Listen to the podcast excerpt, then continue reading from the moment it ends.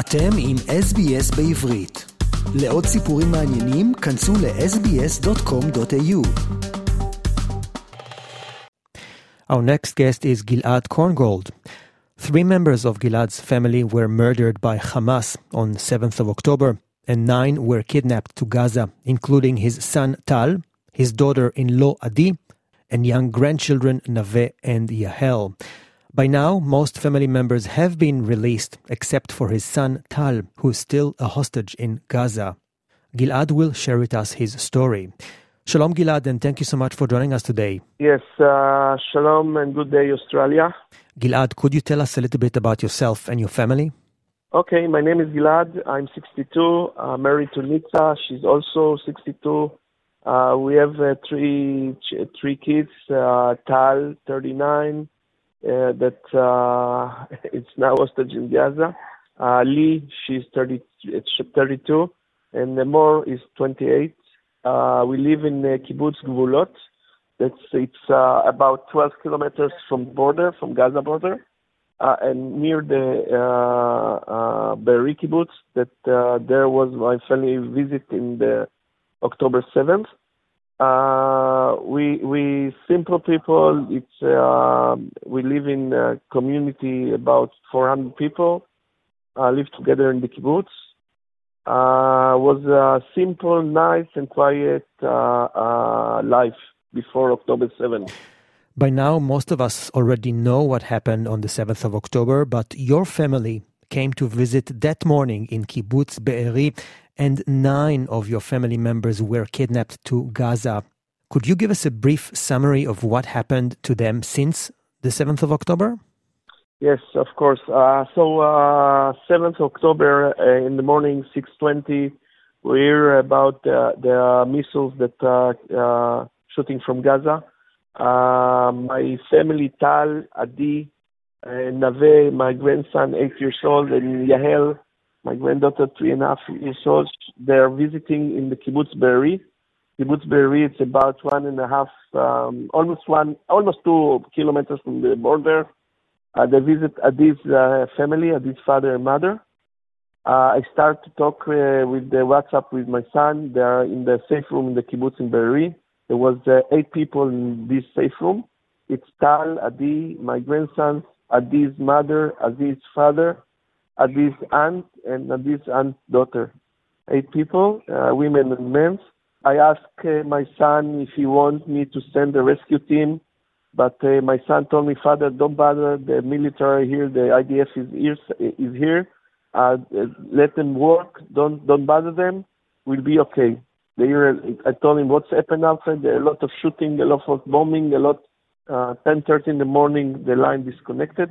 I know that uh, for sure that he didn't realize that the army, the IDF, it's not there. It's only terrorists. They stole a shufel, a tractor with a shufel tractor from the kibbutz and start to destroy houses in this uh, neighborhood. And they start to uh, try to break down the windows, the, the metal window in the in the safe room of the uh, these uh, parents in Be'eri and they say with the megaphone, if you if you are not surrounded, yeah, we will go to, throw a grenade. So uh, Tal in, the, in a few seconds uh, uh, decides to surrender, surrender to save their lives. He opened the he opened the the door, the safe room door, and uh, they immediately they take him and uh, and Adi's father he asked how many people there is. He said there's uh, three women and and uh, and uh, three uh, three children. They murdered Adi's father immediately, and they took my uh, son. Uh, that it's important to me mention that it was with with clothes and shoes, uh, life, and not uh, not war, not hurt. I mean, not wounded. Uh, they throw him to a tr- car trunk and uh, we have evidence for everything. There is another family was kidnapped with the uh, uh, the husband, the wife, and the, the daughter in the same car. Uh, the car started to move to Gaza, uh, and then they saw Israeli tanks. They stopped the terrorists, three terrorists from the car, get down to start shooting the tank. uh, those family, the, the, the men, the women, the children, they open the door uh, uh, and start to run. Uh, Yarden, the woman, understands that uh, his husband, her husband, uh, uh, run faster. She give uh, baby to the, the, the, the husband, and she falls down.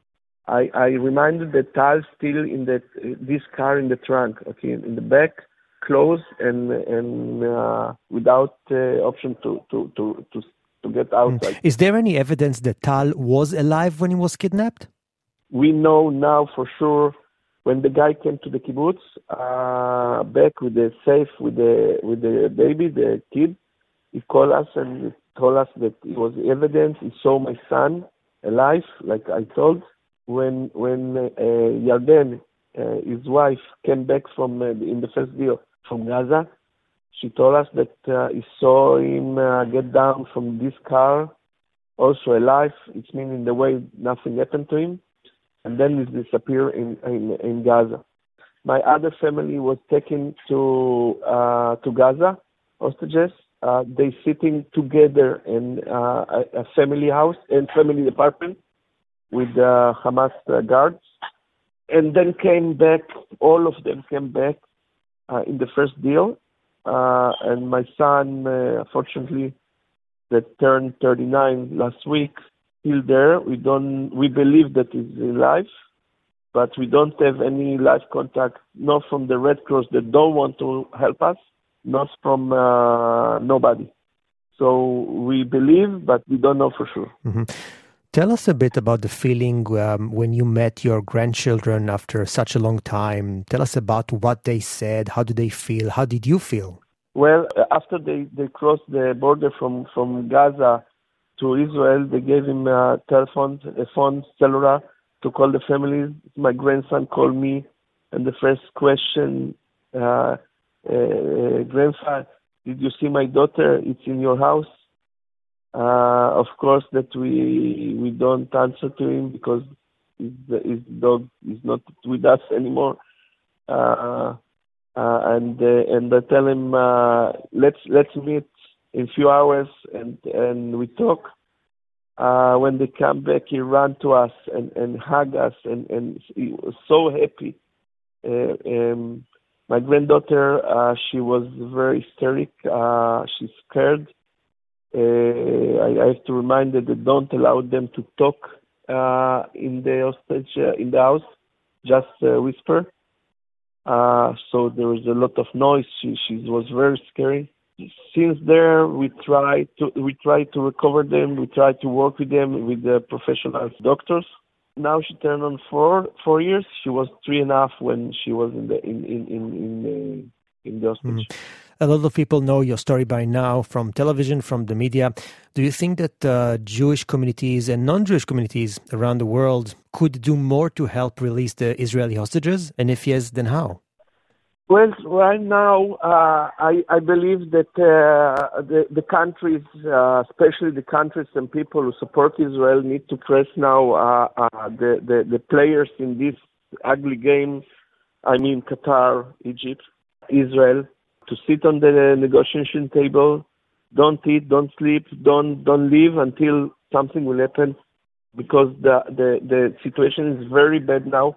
A long time the people wounded, old, uh, sick, without medicines. We tried to send uh, by Qatar uh, uh medicine three weeks ago, but uh, actually we don't have any proof, and it's looked like never arrived. Red Cross don't help us, don't know nothing about them. So communities that support us need to push the governments, okay, in my idea, okay, my my uh, understanding, to push the government uh, to press uh, all these parties that playing this ugly game in the, in the Middle East. It's also benefits for the countries. You know, the world will be a little bit, a little bit relaxed after the the, the, the hostages will fin- hostage uh, effort will finish. Remember, there is still 134 hostages, uh, miserable, uh, in bad conditions in Gaza. And we're speaking to Gilad Korngold. Three members of Gilad's family were murdered by Hamas on 7th of October, and nine were kidnapped to Gaza, including his son Tal, his daughter-in-law Adi, and young grandchildren Naveh and Yahel.